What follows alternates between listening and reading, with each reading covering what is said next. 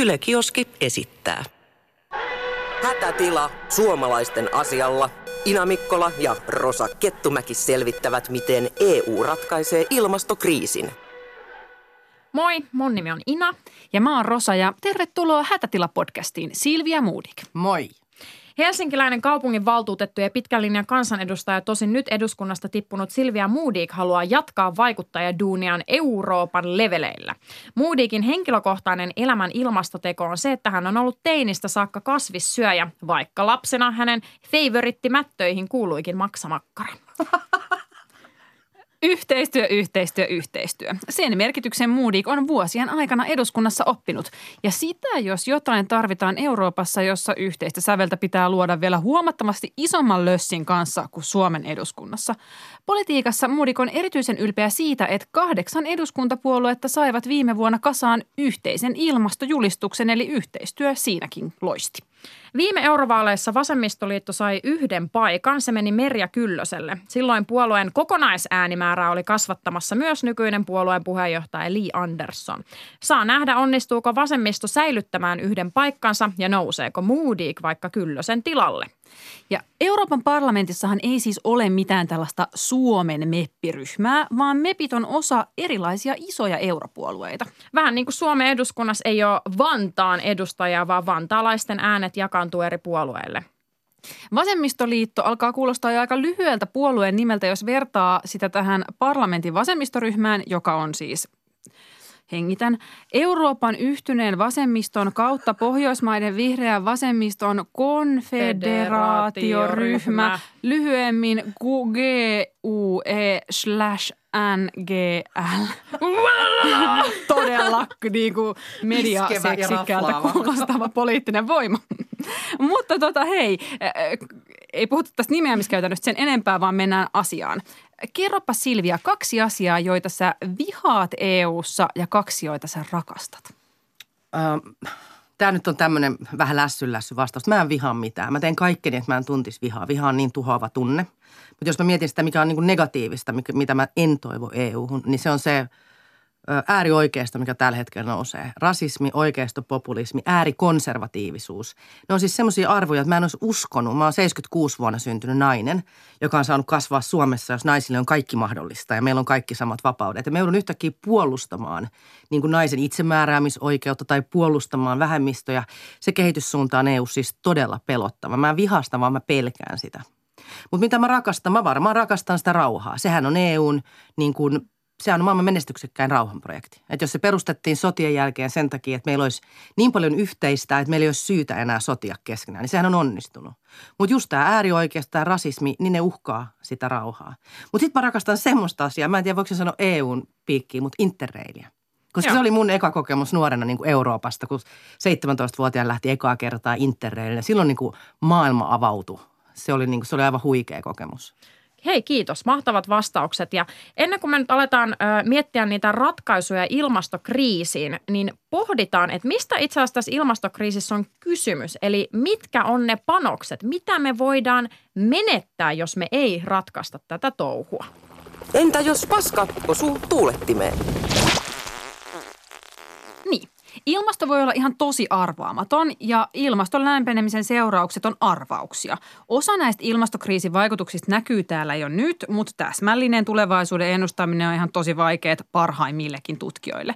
Mutta entä jos todella kävisi niin, että ilmaston lämpenemistä ei saada pysäytettyä puolentoista asteeseen, vaan se lämpeneminen jatkuu eka kahteen ja vielä siitä ehkä eteenpäin. Nyt me estellään yksi kauhuskenaario, mitä silloin voi käydä. Euroopassa lämpötila nousee keskimääräistä globaalia lämmönnousua enemmän. Muutos korostuu etenkin kesäisin ja lämpötilat nousee Pohjois-Euroopassa maanosan eteläisiä osia enemmän. Eteläinen Eurooppa kärsii kuivuudesta ja ajoittain ankarasta vesipulasta. Helle kuolemien määrä kasvaa ja erityisen uhan alla on muutenkin heikot vanhukset, sairaat ja pienet lapset. Miten pitäisi tässä hellekriisissä toimia? Niin. Hätätilanteessa. Miten on, toimit hätätilanteessa? Se on aikamoinen dystopia. Kai mä toivoisin, että me silloin löydetään jostain teknologiasta jotain ratkaisuja, joilla me voidaan imeä ilmakehästä hiiltä ja saada niin kuin, niin kuin osittain niin kuin se kehitys kääntymään toiseen suuntaan. Siis kokonaanhan sitä ei pysty enää jälkeenpäin kääntämään millään teknologisilla innovaatioilla, koska esimerkiksi joku laji kuolee sukupuuttoon vain kerran, sitten se on niin kuin mennyttä ikuisesti. Että semmoista innovaatioita ei koskaan tuu, millä ne saadaan takaisin. Mutta semmoisia innovaatioita voi tulla, joilla me pystytään niin kuin imemään ilmakehästä hiiltä pois. Mutta Mut teknologiset innovaatiot voi vaatia aikaa, mutta jos on tämmöinen niin kuin hätätilanne, missä vaataan aika nopeitakin poli- poliitikoilta niin kuin ratkaisuja, että siellä ne, ja ihmiset on silleen hädässä, että mm. hei poliitikot, mitä me nyt tehdään, kun me täällä delataan tähän kuumuuteen ja, ja janoon? En mä tiedä, että se osaa vastata tuohon toinen hirveä tilanne. Varmaan meistä tulee itsestämme sitten pakolaisia. Sitten me mietitään sitä, että toivottavasti turvapaikka-oikeus pätee myös meille sitten, kun me lähdetään etsiä elämän edellytyksiä jossain, missä pystyy vielä elämään. Koska näähän tuntuu eniten nämä muutokset, mitä niin kuin pidemmälle pohjois- ja etelään maapallolla mennään. Et mm. mitä, mitä äärialueilla enemmän ollaan, niin sitä äärimmäisimpiin on ne ratkaisut. Et varmaan meistä tulee kyllä siinä vaiheessa ilmastopakolaisia. Että kaipa me yritän neuvotella muiden maiden kanssa, että meitä ei pakko palauteta sitten sieltä takaisin tänne Suomeen, missä ei pysty elämään. No niin, aika pysäyttävää itse asiassa tämän kautta ajatella sitä, että, että, että myös menee poliitikko hiljaiseksi. Eli ei, Kyllä ei menee. niin, niin, että vaikea sitten edes oikeastaan miettiä, että mitä noin paskatilanteessa toimii. Ei kun toi on sen takia, toi on todella, todella hyvä kysymys, koska toi on se tavallaan, mitä kaikkien pitäisi miettiä. Että mitä tuossa tilanteessa pystyy enää tekemään. Hmm. Eli pitäis, pitäisikö tehdä kaikkea, että ei päästetä siihen tohon.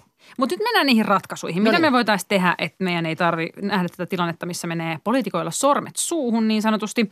Ja nämä vasemmistoliiton ilmastolinjat näihin EU-vaaleihin on aika kunnianhimoisia. Te esim. sanotte suoraan, että tavoitteena on EU-tason hiilineutraalisuus jo vuonna 2040. Eli että 20 vuoden päässä EU tuotettaisiin vaan sen verran hiilidioksidipäästöjä, mitä EU-alueella pystytään sitomaan hiilidioksidia takaisin esimerkiksi metsiin. Euroopan komissio on esittänyt, että EU on pysytty, pyrittävä hiilineutraaliuteen vuoteen 2050 mennessä. Niin onko tämä nyt realistista, että te tavoittelette 10 vuotta tiukempaa aikataulua? Se on se, mitä tiede sanoo. Se on se, mikä nojaa tieteelliseen tietoon ja tutkittuun tietoon, mikä on, on niin kuin tutkijoiden konsensus siitä, että mihin pitäisi pyrkiä. Mm. Eli epärealistinen on toi EUn tavoite, koska se ei tule riittää siihen puolentoista asteen polkuun. Mutta niinhän politiikka toimii, että jonkun pitää kirittää, jonkun pitää asettaa niin kuin kunnianhimoisempia tavoitteita ja sitten niihin päästään. Se ilmastosopu, mihin tuossa aiemmin viitattiin, joka saatiin viime kauden lopussa kahdeksan puolueen voimin aikaiseksi, niin se oli esimerkki siitä. Sillä linjattiin Suomen EU-tavoitteita, Suomen ovia päästövähennystavoitteita, hiili, kaikkia pantiin kunnianhimoiseksi, monta askelta. Mm. Ja, ja niin se tapahtuu. Ja jos ei siinä olisi kukaan ollut kirittämässä ja vasemmistoliitolla ja vihreillä, joilla on ainoina eduskuntapuolueilla ohjelmat, jotka tä, oikeasti pystyy pääsemään siihen puolentoista asteen skenaarioon, niin ilman meitä niin ei sitten olisi tullut mitään. Mm. Eli kyllä siinä pitää olla rohkea. Mutta siinä ottaa välillä vähän dunkkuunsa, koska silloin sä oot se ihminen, joka on kieltämässä muita lihapullat ja ottamassa autot pois, mikä on mun mielestä aivan typerä identiteettipoliinen keskustelu. Koska jos nyt mietitään esimerkiksi helsinkiläistä. Jos helsinkiläinen tekee kaikkensa, mitä se yksi... Siis totta kai meidän kulutusvalinnolla on merkitystä, mä en tarkoita sitä. Mutta jos nyt helsinkiläinen tekee kaikkensa, se käyttää joukkoliikennettä, se yrittää syödä niin kuin mahdollisimman lähellä tuotettua kasvisruokaa, se kuluttaa mahdollisimman järkevästi. Sen asunto lämpee edelleen kivihiilellä. Eli ei se, niin kuin sitä ei voi niin kuin sysätä yksilön niskaan kokonaista ratkaistua, vaan sen pitää olla niin systeemitason ratkaisu. Mm. Eli te haluatte kunnianhimoisia tavoitteita, mutta tavoitteethan ei vielä riitä, kun tarvitaan niitä päätöksiä. Mm. Niin mitä luulet, että mikä, mikä, tai mitä sä määrittelet, mikä on kaikista tärkein poliittinen päätös, joka nyt tällä europarlamenttikaudella tarvitaan nimenomaan Euroopan parlamentilta, jotta tähän kunnianhimoiseen hiilineutraaliuspää päämäärään päästään? Ja nimenomaan se yksi, se tärkein, mistä pitäisi lähteä liikkeelle. No mä mietin päästövähennyksen kiristämisen ja sitten nielujen kasvattamisen välillä. Ja mä päädyn nielujen kasvattamiseen, koska se on niin kuin – Päästövähennyksiä me tullaan löytämään aika helpostikin, tai no, mikään ei ole helppoa tässä, mutta tietysti liikenne tulee sähköstymään. Aika nopeasti se sähköiseen autoon siirtyminen, kun se on kaikille sitten jossain vaiheessa mahdollista, kun niitä alkaa saada käytettynä, niin se alkaa vähentää niitä. Niin kuin sekä liikenteessä että teollisuudessa pystytään aika iso harppaus tekemään suht helposti. Mutta jos me annetaan nielujen heikentyä, niin mitkään päästövähennykset ei riitä. Niin sen takia se yhteinen nielupolitiikka koko EUssa. Eli ei pelkästään metsät. Nielupolitiikka. Niin, eli se, että mm. et, et, et asetetaan yhteinen budjetti sille, että kuinka paljon meillä on hiiltä sidottuna ja kuinka paljon sitä pitää pysyä sidottuna. Ei pelkästään metsissä, vaan myös suot ja maanviljelys. Tällä hetkellähän pellot on päästölähde, mutta muuttamalla vilje, viljelytekniikkoja, niistä voidaan tehdä nieluja. Eli selitäpäs nyt vielä nopeasti, että mikä tämä hiilinielu on. No hiilinielu on oikeastaan se muutos, että kuinka paljon hiiltä me sidotaan. Hiilivarasto on esimerkiksi puutalo, missä se pysyy kiinni se hiili siinä puussa, koska se talo on ja pysyy. Ja se nielu on se muutos siinä, että paljon me päästetään ja paljon me niellään. Niin ja myös merethän ö, on hiilinieluja. Itse asiassa meret on suurin hiili- hiilinielu. Kyllä, sitä vettä, kun on täällä enemmän kuin maata. Mutta okei, toi on aika selveä, sel, selkeä linjaus. Eli myös näitä hi, tärkeitä hiilinieluja, niihin pitää panostaa näiden päästöjen vähentämisen lisäksi. No ö, EUhan on siis maailman kolmanneksi suurin ilmastopäästöjen aiheuttaja heti Kiinan ja Jenkkien jälkeen. Ja jos EU todella alkaisi ottaa näitä asioita vakavasti, mm, ö, mi, mikä se taso sitten onkaan, mutta sanotaan tätä vakavasti, niin mi, miten ö, näet, että saadaan myös Kiina ja Jenkit mukaan näihin ilmastotoimiin? Koska sehän on myös selvää, että ei edes EU yksin voi tätä hommaa ratkaista, vaikka on merkittävästi isompi toimija kuin vaikka Suomi yksinään. Kyllä kauppasopimukset on yksi aivan keskeinen keino – Eli me asetetaan meidän kauppasopimuksissa, missä EU on aika iso peluri, me asetetaan niissä ilmastotavoitteet kriteeriksi. EU voi asettaa hiilitulleja EUn rajalle, eli vaatia tullimaksun siitä, että jos sitä hiiltaa kompensoitu tai sitä otettu huomioon siellä lähtömaassa. Ja täten tasoittaa sitä kansainvälistä kilpailua, ettei käy niin, mitä jotkut pelkäät syntyy niin sanottua hiilivuotoa. Eli jos me pannaan tosi paljon hintaa hiilelle ja täällä saastuttaja maksaa, niin sitten se tuotanto siirtyy sinne, missä saastuttajan ei tarvitse maksaa. Mutta kun ne tavarat liikkuu globaalisti, mm. niin jos me asetetaan se tullimaksu siinä EUn rajalla, niin se ei, kukaan ei hyödy siitä, että se käy tuottamassa sen siellä, missä saastuttaminen on halvempaa. Laittaisiko siis ihan kaikille tuotteille tämmöisen hiilitullin? Hiilitullin, kyllä. Eli puhutaan siis sekä paidoista, kännyköistä, että myös vaikka lihasta. Kyllä, ehdottomasti. No tässä Vassareiden EU-vaaliohjelmassa myös just, just linjataan äh, niin kuin, niin kuin monia asioita, vaikka lentoveroa, muoviveroa ja just, just nyt otit esille vielä nämä hiilitullit – niin totta kaihan sitten alkaa kuulostaa kaikki vaan ihan pirun kallilta. Ja, ja sitten vasemmistoliitto on kuitenkin perinteisesti ollut juuri pienituloisten asialla. Niin, niin tota, eikö nämä verot sitten osu nimenomaan pienitulosiin ja ne, joilla vaan on sitten ihan sikana massiin, niin saa edelleen lennellä ja ostella ö, hiilituulimaksut ihan sama ja, ja päästellä menemään – Toi on ihan todella hyvä kysymys. Ja se iso kysymys onkin se, että nämä ilmastotoimet pitää pystyä tekemään sosiaalisesti oikeudenmukaisesti. Koska se, mikä me nähtiin eduskuntavaaleissa, on se, että tästä ilmastosta muodostui se kysymys. Että monet koki, niin kuin, että, että tämä on ihan kohtuutonta. Että multa otetaan kaikki pois ja kaikille ollaan laittamassa veroa ja se tulee maksaa aivan hirveästi ja mulla ei ole varaa yhtään mihinkään. Totta kai siinä pitää ottaa huomioon ihmisten tulotasot ja siinä pitää ottaa huomioon alueelliset erot. Helsinkiläiselle voi sanoa, suurimmalle osalle Helsingin alueista on semmoisia, missä sä pärjäät joukkoliikenteellä. Mutta suurin osa Suomea on semmoinen, missä auto on välttämättömyys. Niin ei ne samat lääkkeet päde kaikkiin. Mutta verotushan on siis kokonaisuus. Että ei se tarkoita, että kaikkia veroja nostetaan. Yksi asia, millä me halutaan ra- tota, rahoittaa niitä investointeja, mitä tarvitaan eu tasolla, jotta me saadaan tämä ekologinen jälleenrakentaminen tehtyä, on esimerkiksi se, että EUssa e pitää tukkia verovuoto. Meillä on siis EUn sisällä veroparatiiseja, meillä on semmoisia lainsäädännöllisiä porsaanreikiä, jotka mahdollistaa isoille monikansallisille yrityksille sen, että ne pyörittää konsernin sisällä voittojansa siten, että ne maksaa minimaalisen veron. Verot pitää maksaa siinä maassa, missä se arvonnousu tuotetaan. Maakohtainen raportointi. Eli meidän pitää siis tavallaan ottaa niskalenkki tästä fossiilikapitalismista. Tämä on se mahdollisuus, mikä ilmastonmuutoksessa on. Että tähän pistää niin valtarakenteet ja talouden rakenteetkin aivan tavalla uusiksi. Niin, ja siinä meillä se, on mahdollisuus. Se on, se on niin kuin tietenkin niin kuin jo, jo tosi vaikeastikin käsitettävä asia pistää koko kapitalistista systeemiä uusiksi, kun sitä ei edes välttämättä ihmiset ymmärrä, että miten se niin kuin kokonaan toimii. Mä, mä luulen, että kukaan tässä maailmassa ei pysty täysin selittämään, miten vaikka meidän talousjärjestelmä toimii, mutta mä haluan vielä enemmän vastausta siihen, että jos sä sanot, että, että alueellisesti pitää ottaa huomioon se, että ihmiset on eri tilanteissa, niin miten se sitten tehdään, jos sitten edelleen jälleen kerran vero osuu ihan yhtä lailla kaikkiin ja se ei tosiaan No jos otetaan vaikka liikenne esimerkkinä, mm. Niin ruuhkamaksut voisi laittaa Helsinki, Helsinkiin johonkin tiettyyn kohtaan HS-aluetta, jolloin ihmiset kannustettaisiin, koska se kallista ja keskustan asti, niin kannustettaisiin siihen, että sä jätät auton ja hyppäät joukkoliikenteeseen.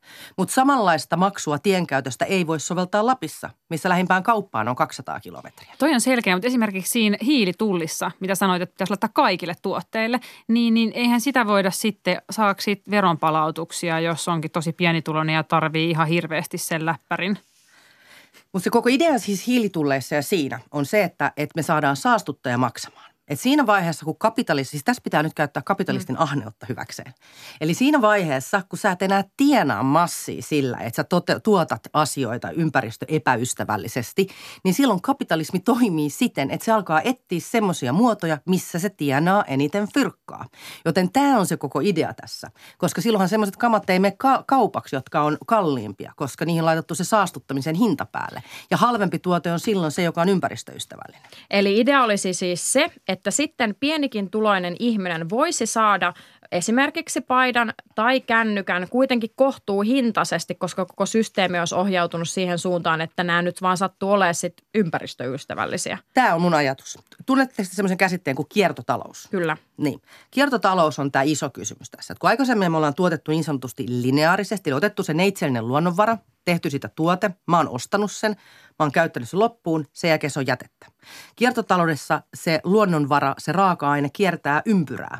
Eli se jo suunnitellaan se tuote sellaiseksi, että kun minä olen käyttänyt sen loppuun, se ei olekaan jätettä, vaan se on uutta raaka-ainetta. Sitä voidaan käyttää uudestaan ja uudestaan. Eli se arvo – niin rahallinen kuin se ympäristöarvo pysyy kiinni siinä ketjussa mahdollisimman pitkään. Ja tämän kautta se meidän paita ei enää saastuta yhtä paljon, koska tällä hetkellä me saadaan aivan liian halvalla lapsityövoimalla jossain maapallon toisella puolella ympäristöstä piittaamatta tuotettu paita. Jos joku paita maksaa 5,90, siinä on jotain vialla. Sitten ei kukaan voinut saada kohtuullista palkkaa myöskään itsellensä. Mutta kun me päästään kiertotalouteen, niin se, se paita on tuotettu ympäristöystävällisesti, se kestää sulla pidempään ja se kestää kierrossa se materiaali. Tämä on aika hyvä, että sä oot onnistunut, kun ajatella, että tämä kapitalismin logiikka on nimenomaan siis synnyttänyt tämän ilmastokriisin. Nyt mm. sä tälle aika kätevästi laitat sen ratkaisemaan sen, että niin. meidän pitäisi siirtyä radikaaleihin keinoihin, mutta katsotaan tuntuuko tämä meidän radikaalikeino enää yhtään radikaalilta okay. tämän jälkeen. Ilmastomielenosoituksissa nuoret huutaa, että nyt on pakko ja vaatii nimenomaan niin kuin kunnon toimenpiteitä. Ja me ollaan kuultu tässä jo aika monenlaisia, mutta otetaan nyt vielä yksi tämmöinen aika selkeästi ymmärrettävä ö, keino haltuun, mikä voi kuulostaa joidenkin mielestä radikaalilta, mutta kuulostaako se Silvian mielestä? Sehän kohta selviää. Rosa, kerroppa, että mikä on tilanne nyt? Niin, eli EU on kiristänyt jo nyt tiettyjen laitteiden takuu ja kaikki korjattavuusvaatimuksia, mutta tuotteille ei ole asetettu tällaista minimikäyttöikää. Että jos esim. vaate hajoaa kahden pesun jälkeen, niin harvoin sille oikeasti saa korvaavaa tuotetta tilalle. Ja tämä koskee myös niin isompia koneita. Ja on selvinnyt, että viime vuosien aikana tämmöiset alle viides vuodessa hajoavien tuotteiden määrä on kasvanut. Ja esim. pesukoneista yli kymmenes osa niistä laitteista hajoaa alle viiden vuoden käytön jälkeen. Ja tämähän nyt on aikamoinen ympäristökuormitus, koska mitä vähemmän aikaa se laite kestää, niin sitä isommat ne päästöt on. Ja meidän ehdotus olisi siis tämä radikaali keino. Säädetään EU-ssa kaikille tuotteille tuotekohtainen minimikäyttöikä, joka tuotteen pitää ainakin kestää. Mitä mieltä olet tästä? Nerokas idea. Kannatan ehdottomasti. Musta toi on nimenomaan se, mitä meidän pitäisi. Tehdä oli jo iso edistysaskel, että päästiin tähän, että se niin kuin suunniteltu vanheneminen kiellettiin. Mutta nimenomaan tuonne. Sitten siihen pitää myös yhdistää se, että, että kun laitteet pitää rakentaa korjattaviksi – niin silloin myös esimerkiksi korjauspalveluiden alvin ja verotuksen. Että jos, jos mä myyn vaikka telkkarin tai pesukoneen korjausta, niin mua pitää verottaa kevyemmin, koska se on silloin kannattava, silloin se palvelu on kuluttajalle paljon helpompaa. Mä olin tietysti just tänään tota, katsomassa itselleni uutta puhelinta, koska mun puhelin hajosi. Ja sitten mä kattelin siinä, kun en mä tarvitse mitään niin kuin avaruusalusta puhelimeksi, mä tarvitsen ne perustoiminnot. Ja sitten mä kyselen siinä niitä halvimpia malleja. Sitten mä no, mulle, että mikä tässä nyt on mulle se, niin kuin, mikä tässä on huonompaa kuin tuossa puolet kalliimmassa. Niin se kundi sanoi, että no tässä on tietysti se, että milloin päiv- tota, tämän val- valmistaja ei enää anna tähän uusia päivityksiä.